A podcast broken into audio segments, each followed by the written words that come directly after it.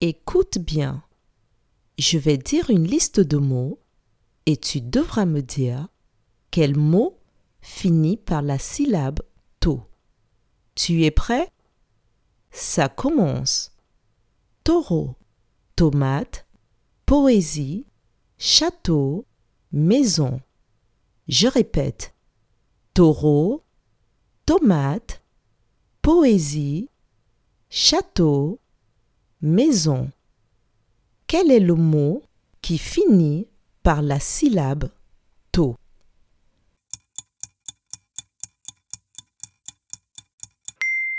Le mot qui finit par la syllabe to est le mot château. Bravo